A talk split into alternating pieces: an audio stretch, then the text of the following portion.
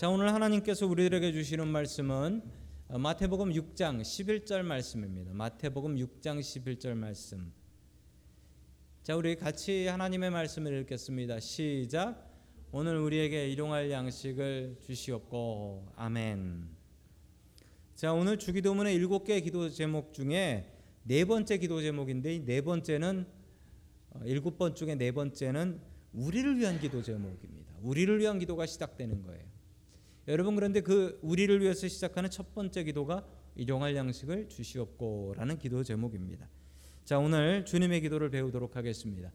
아, 첫 번째 하나님께서 우리들에게 주시는 말씀은 욕심을 내려놓고 기도하라라는 말씀입니다. 욕심을 내려놓고 기도하라. 여러분 동물원에서 샌디에고에 있는 SeaWorld 한번 가보셨습니까? SeaWorld. 예. 아, 며느리들이 좋아하지 않는 world랍니다. 시월드. 네, 시월드 저도 한 번 가봤습니다. 딱 한 번 가봤는데 저 집채만한 killer whale이라고 하는 저 고래를 저렇게 훈련을 시켜가지고요. 저렇게 공중으로 붕붕 뛰어가지고 뭐 고래가 즐기는 것 같아요. 물을 막 사람들한테 뿌리고 뭐 사람들 좋다고 소리 지르고 뭐 그렇습니다. 자 그런데 여러분 저 고래를 무엇으로 훈련시키는 줄 아십니까? 뭐로 저 고래를 훈련시킬까요? 뭐 한국 분들이라면 저기에 배터리를 넣어서 이제 예, 고래를 훈련시킨다라고 생각하시는 분도 있겠지만 또 어떤 분은 어, 책을 보시고서 아, 고래는 칭찬으로 훈련시킨다라고 생각하실 수 있지만 칭찬 아닙니다. 그 책이 그래서 그렇지 고래는 뭐로 훈련시키냐면 먹을 거로 훈련을 시킵니다. 예, 먹을 거로 훈련시켜요. 잘하면 칭찬을 하긴 하는데 뭐로 칭찬하냐면 잘했어라고 하지 않고 먹을 거로 칭찬을 합니다. 예. 지금 저 고래가 뛰면서 하고 있는 말이 있습니다. 아, 뭐라고 얘기하고 있을까요? 먹고 살기 참 힘드네라고 얘기하고 있습니다. 먹고 살기 참 힘드네. 예, 참 동물이나 사람이나 먹고 살기 힘든 세상이에요. 참 먹고 살기 힘든 세상입니다. 자, 동물원에서 사자를 훈련시킬 때 뭐로 훈련시키는가? 여러분 동물원에서 사자를 훈련시킬 때도 먹을 거로 훈련시킵니다. 잘못하면 벌 줘서 훈련시키는 것도 있지만 잘하면 칭찬으로 먹을 거리 줍니다. 자, 하나님께서 먹고 사는 문제로 우리를 훈련시킨다. 맞습니까? 틀립니까? 예, 맞습니다. 하나님께서 먹고 사는 것으로 우리를 훈련시킵니다. 여러분 속으로 생각하시기 아이고 하나님 참 치사하시다. 먹고 사는 거로 사람을 훈련시키나 생각하실 수 있겠지만 여러분 우리가 먹고 사는 문제 걸려 있지 않으면 우리의 기도가 그렇게 간절히 나올까요? 여러분 저는 그렇지 않을 것 같아요. 먹고 사는 문제가 걸리지 않으면 그 기도가 간절해지겠습니까? 안 간절해지겠습니까? 세상에 이 먹고 사는 문제 이것에 관련된 것만큼 더욱더 간절한 기도가 어디 있겠습니까? 여러분 구약 성경 신명기 8장 3절의 말씀을 같이 봅니다. 시작. 너를 낮추시며 너를 줄이게 하시며 또 너도 알지 못하며 내 조상들도 알지 못하던 만나를 내게 먹이신 것은 사람이 떡으로만 사는 것이 아니라 여호와의 집으로 나오는 모든 말씀으로 사는 줄을 내가 알게 하려 하심이니라. 아멘. 이 광야에서 만나를 먹이신 이유가 무엇이냐라는 것을 설명하시는 거예요. 그래서 사람이 떡으로만 사는 게 아니라 하나님의 말씀으로 산다 이 말씀을 하시는데 그 이유가 너를 낮추시고 광야에서 낮추시고 너를 쫄쫄 굶겨서 배고프게도 하시고 또 너를 알지도 못하며 내 조상이 알지도 못하던 만나를 먹이신 것. 쫄쫄 굶겨놓고 만나를 먹이셨다는 거예요. 그 이유가 무엇인 줄 아나? 사람이 떡으로만 사는 게 아니고 하나님의 말씀으로 산다라는 것, 그거 훈련시키시려고 굶기셨다는 거예요. 이스라엘 백성들을 광해에서 굶기신 이유는 이스라엘 백성도 훈련시키고 하나님 의지하는 법 배우게 하기 위해서 하나님밖에 하나님을 통해서만 먹을 게 내리니까요. 광야에서 아무것도 먹을 게 없고 굶어 죽을 상황이 되니까 하나님 의지하지 않으면 죽더라는 겁니다. 여러분 하나님께서 먹이십니다. 고래 훈련시키는 거랑 똑같아요. 하나님께서 우리를 먹고 사는 일들로 시험하시고 먹고 사는 일들로 훈련시키십니다. 여러분 먹고 사는 어려움이 있을 때 우리가 해야 될 일은 무엇일까요? 하나님을 의지하는 것입니다. 여러분 먹고 사는 어려운 일이 있을 때마다 더욱더 주님을 의지할 수 있는 저와 여러분들 될 수 있기를 주님의 이름으로 간절히 축원합니다. 아멘. 그 예전에 예전에 주기도문 예전에 외웠던 주기도문은 오늘 우리에게 일용할 양식이 아니었고 오늘이 아니고 뭐였죠? 오늘 날이라고 했어요. 오늘 날. 근데 여러분 오늘 날은 우리가 조금 오해할 수 있어요. 왜냐하면 오늘 날은 말 그대로 요즘 최근에 라는 말로도 사용하기 때문에 오늘날 우리에게 그럼 최근에 우리에게 뭐 이런 뜻으로 생각하기 쉬워서 어, 새로 나오는 성경 그 개역 개정이나 새 번역은 오늘날이 아니라 오늘로 번역을 하고 있습니다. 자, 여러분 왜 오늘 먹을 것을 위해서 기도해야 할까요? 왜 오늘 먹을 것을 위해 기도해야 될까요? 자, 여기서 나온 말이 일용할 양식, 일용할 양식이라는 말이 있습니다. 여러분 daily bread예요. daily에 daily가 day에서 one day에서 온 말이에요. 하루, 하루에서 온 말. 예, 누구네 집 딸 이름이기도 하지만 일용할 양식, 일용할 양식. 여기서 일용할이라는 말이요. 일용할이라는 말이 그 헬라어 그리스어죠. 예, 원어인 그리스어로 보면 에피오시오스라는 말이에요. 에피오시오스. 이 말의 뜻은요. 생존을 위한 필요한 매일의 양식 그런 뜻이란 뜻 갖고 있습니다. 여러분 우리가 이틀치 양식을 갖고 있으면 어떻게 될까요? 여러분 기도를 이틀에 한 번 하게 될 겁니다. 여러분 우리가 일주일치 양식을 가지고 있게 된다면 어떻게 될까요? 우리가 일주일에 한 번 하나님 앞에 간절히 기도를 할 것입니다. 여러분 우리가 평생 먹을 게 있으면 어떻게 될까요? 여러분 어리석은 부자 얘기 아시죠? 어리석은 부자 어떻게 했습니까? 평생 먹을 게 있으니까 내 영혼아 평안히 쉬고 먹고 마시고 즐길지어다. 이래 버린단 말입니다. 내 평생 먹을 게 있으니까 그때는 하나님 보이지도 않더라는 거지요. 여러분 주기도문은 욕심을 내려놓는 기도입니다. 여러분 주기도문에는 어떠한 욕심도 없습니다. 일용할 양식을 달라라는 것은 뭡니까? 하나님, 내가 오늘은 먹고 살아야지요. 내일 일은 난 몰라요. 하루하루 살아요. 그 찬양처럼 하루하루 먹고 살기 위해서 하나님 앞에 간절히 기도하는 마음입니다. 여러분 욕심을 내려놓고 기도하십시오. 오늘 하루 주님께서 양식 주시면 그것으로 감사한 겁니다. 오늘 하루 먹을 것이 있으면 그것으로 감사한 거예요.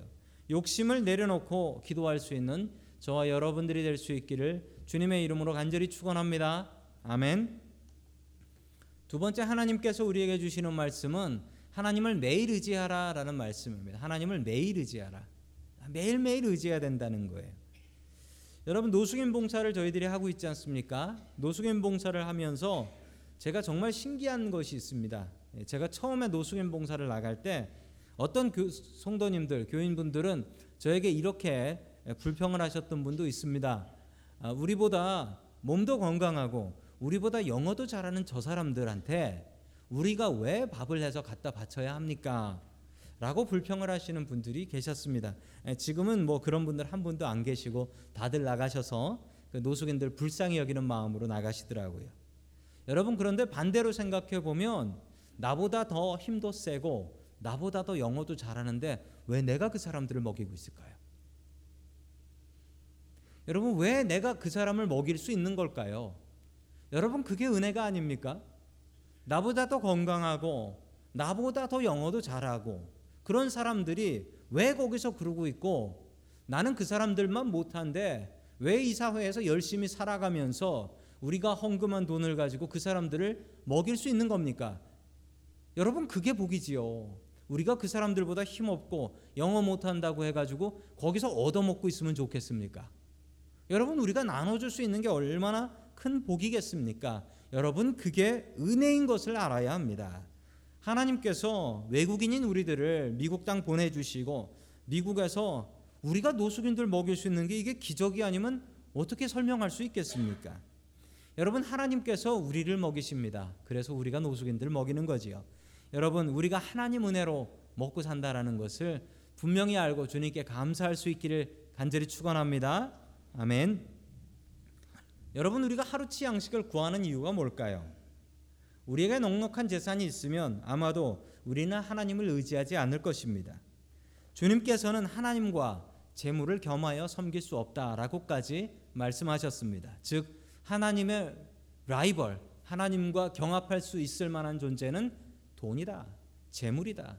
여러분 그만큼 돈은 위대합니다. 그러나 하나님이 더 위대하십니다. 자, 우리 잠언 30장 9절 말씀 같이 봅니다. 시작. 혹 내가 배불러서 하나님을 모른다. 여호와가 누구냐 할까 하오며 혹 내가 가난하여 도둑질하고 내 하나님의 이름을 욕되게 할까 두려워함이니이다. 아멘. 아굴이 썼던 잠언이에요. 아굴이 썼던 잠언에 잘 표현되어 있습니다. 내가 먹을 것이 넉넉하여 배가 부르면 어떻게 된다고 합니까? 하나님이 누구냐? 하나님이 누구냐? 하나님이 누구냐라고 얘기한다는 거예요. 영원히 살지도 못할 인간이 하나님 앞에서 먹을 것 좀 있다고 영원히 살 것 같이 거들먹대는 어리석은 사람들이 바로 인간들이라는 겁니다. 내 주머니가 든든하면 하나님도 생각 안 나고 오히려 가끔은 하나님도 좀 우스워 보일 때가 있다는 거예요. 이스라엘 백성들이 광야에서 만나를 먹을 때도 오직 하루치만 내려주신 이유가 뭘까요? 이틀치 가져가면 썩어 문드러져서 먹을 수도 없게 하셨던 이유가 뭘까요? 여러분 매일매일 하나님 의지하게 하기 위해서입니다. 여러분 우리가 일용할 양식을 위해서 기도하는 것은 여러분 일용할 양식은 매일매일 하나님 의지하기 위해서입니다. 여러분 하나님께서 우리를 먹이신다라는 믿음이 있어야 딱 하루치를 구할 수 있어요. 그 믿음이 없으면 있는 만큼 최대한 쌓아놔야죠. 하나님 어떻게 믿고 여러분 하나님을 믿는 믿음이 있어야만 하루치를 구할 수 있어요. 하나님 감사합니다. 내일도 주실 거죠. 그 믿음 없으면 우리가 어떻게 하루치만 가지고 평안히 살 수 있겠습니까? 오늘 먹으면서 내일 것을 걱정하는 인간들 아닙니까? 여러분 매일매일 하나님 의지하십시오. 매일매일 하나님 바라보십시오. 간절하게 매일매일 하나님 의지할 수 있는 저와 여러분들이 될 수 있기를 주님의 이름으로 간절히 축원합니다. 아멘. 마지막 세 번째 하나님께서 우리에게 주시는 말씀은 우리의 양식을 위해서 기도하라라는 말씀입니다. 우리의 양식을 위해서 기도하라. 자, 우리의 양식을 위해서 기도해야 됩니다. 자, 어, 요한 웨슬리라는 분이 계세요. 감리교의 아주 위대한 분이고 감리교를 세우신 분이죠. 그 요한 웨슬리 선생님께서 어, 가서 집회를 하면은 그 돈 얘기를 그렇게 잘하셨대요. 그래서 이렇게 말씀하셨답니다. 여러분 주님의 복 받아서 부자 되시기 바랍니다라고 하면 교인들이 그냥 아멘을 막 했대요. 아멘, 아멘 했다는 거예요. 그리고서 두 번째로 여러분 어, 그 돈을 많이 모으셔서 저축 많이 하시기 바랍니다. 그럼 또 아멘 소리가 막 울려 퍼졌대요. 저희 교인들은 수준이 높아서 아무도 아멘 안 하실 줄 알았어요. 근데 마지막으로 마지막으로 자 그렇게 저축한 돈을 하나님과 이웃을 위해서 다 써버리시기 바랍니다. 라고 하면 그냥 아멘 소리가 다 들어가 버리더라는. 여러분 주기도문의 기도에서 나는 나오지 않습니다. 주기도문에 나는 안 나, 아이는 안 나와요. 여러분 하루치 양식을 달라고 했는데 누구의 하루치 양식입니까? 우리의 양식이에요.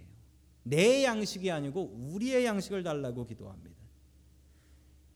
여러분 내가 배가 부르면요. 여러분 이런 현상이 생깁니다. 내가 배가 부르면 세상이 다 배불러 보여요. 맞습니까?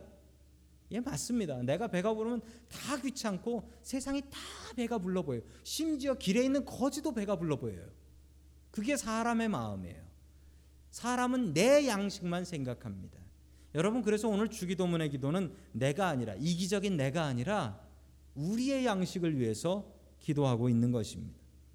여러분 전 세계가 빈곤입니다. 얼마나 빈곤이냐면 여러분 화면 보시면요. 일곱 명이 있으면 일곱 명 중에 한 명이 배가 고프다라는 겁니다. 여러분 그런데 저 그림이 잘못됐습니다.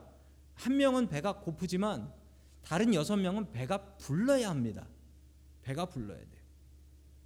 지구상의 어디에서는 배가 고파서 굶어 죽어가고 있고 지구상의 다른 여섯 명들은 살을 빼기 위해서 헬스장을 뛰고 있는 게 지금 전 세계의 현실이에요. 그럼 전 세계의 식량은 얼마나 될까요? 남습니다.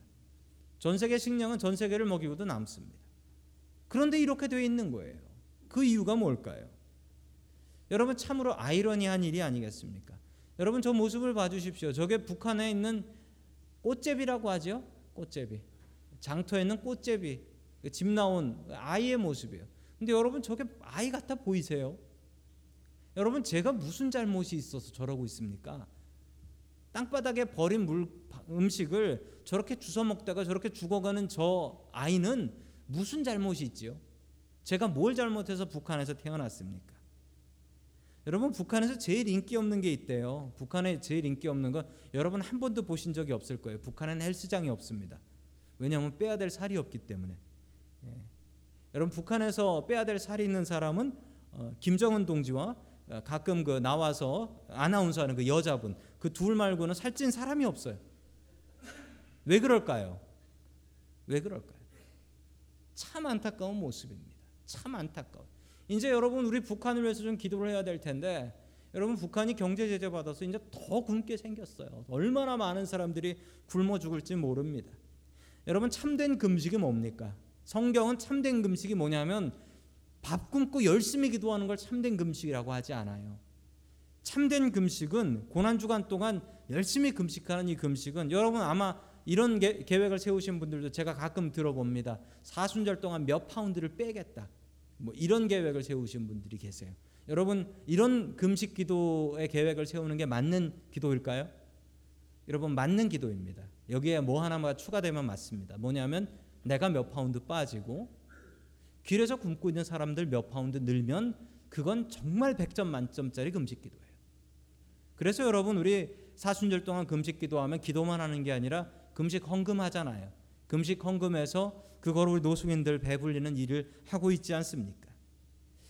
여러분 우리의 양식입니다. 우리의 일용할 양식이에요. 나만 배부르면 끝나는 게 아니라 다른 배고픈 이웃들도 생각해야지 그게 참되고 바른 기도가 된다라는 겁니다. 여러분 이 기도는 기도의 응답을 하나님께서 안 주셔도 돼요. 그냥 우리가 주면 돼요. 그냥 우리가 배부른 아, 배고픈 우리들의 이웃들을 먹이면 됩니다. 그냥 나가서 먹이면 돼요. 내가 하나 덜 먹고 배고픈 사람에게 나의 음식 나눠주면 그게 아름다운 기도되고 이 기도가 바로 그냥 응답되는 것입니다. 여러분 주님처럼 나눔의 삶을 실천하며 살아가는 저와 여러분들이 될 수 있기를 주님의 이름으로 간절히 축원합니다. 아멘.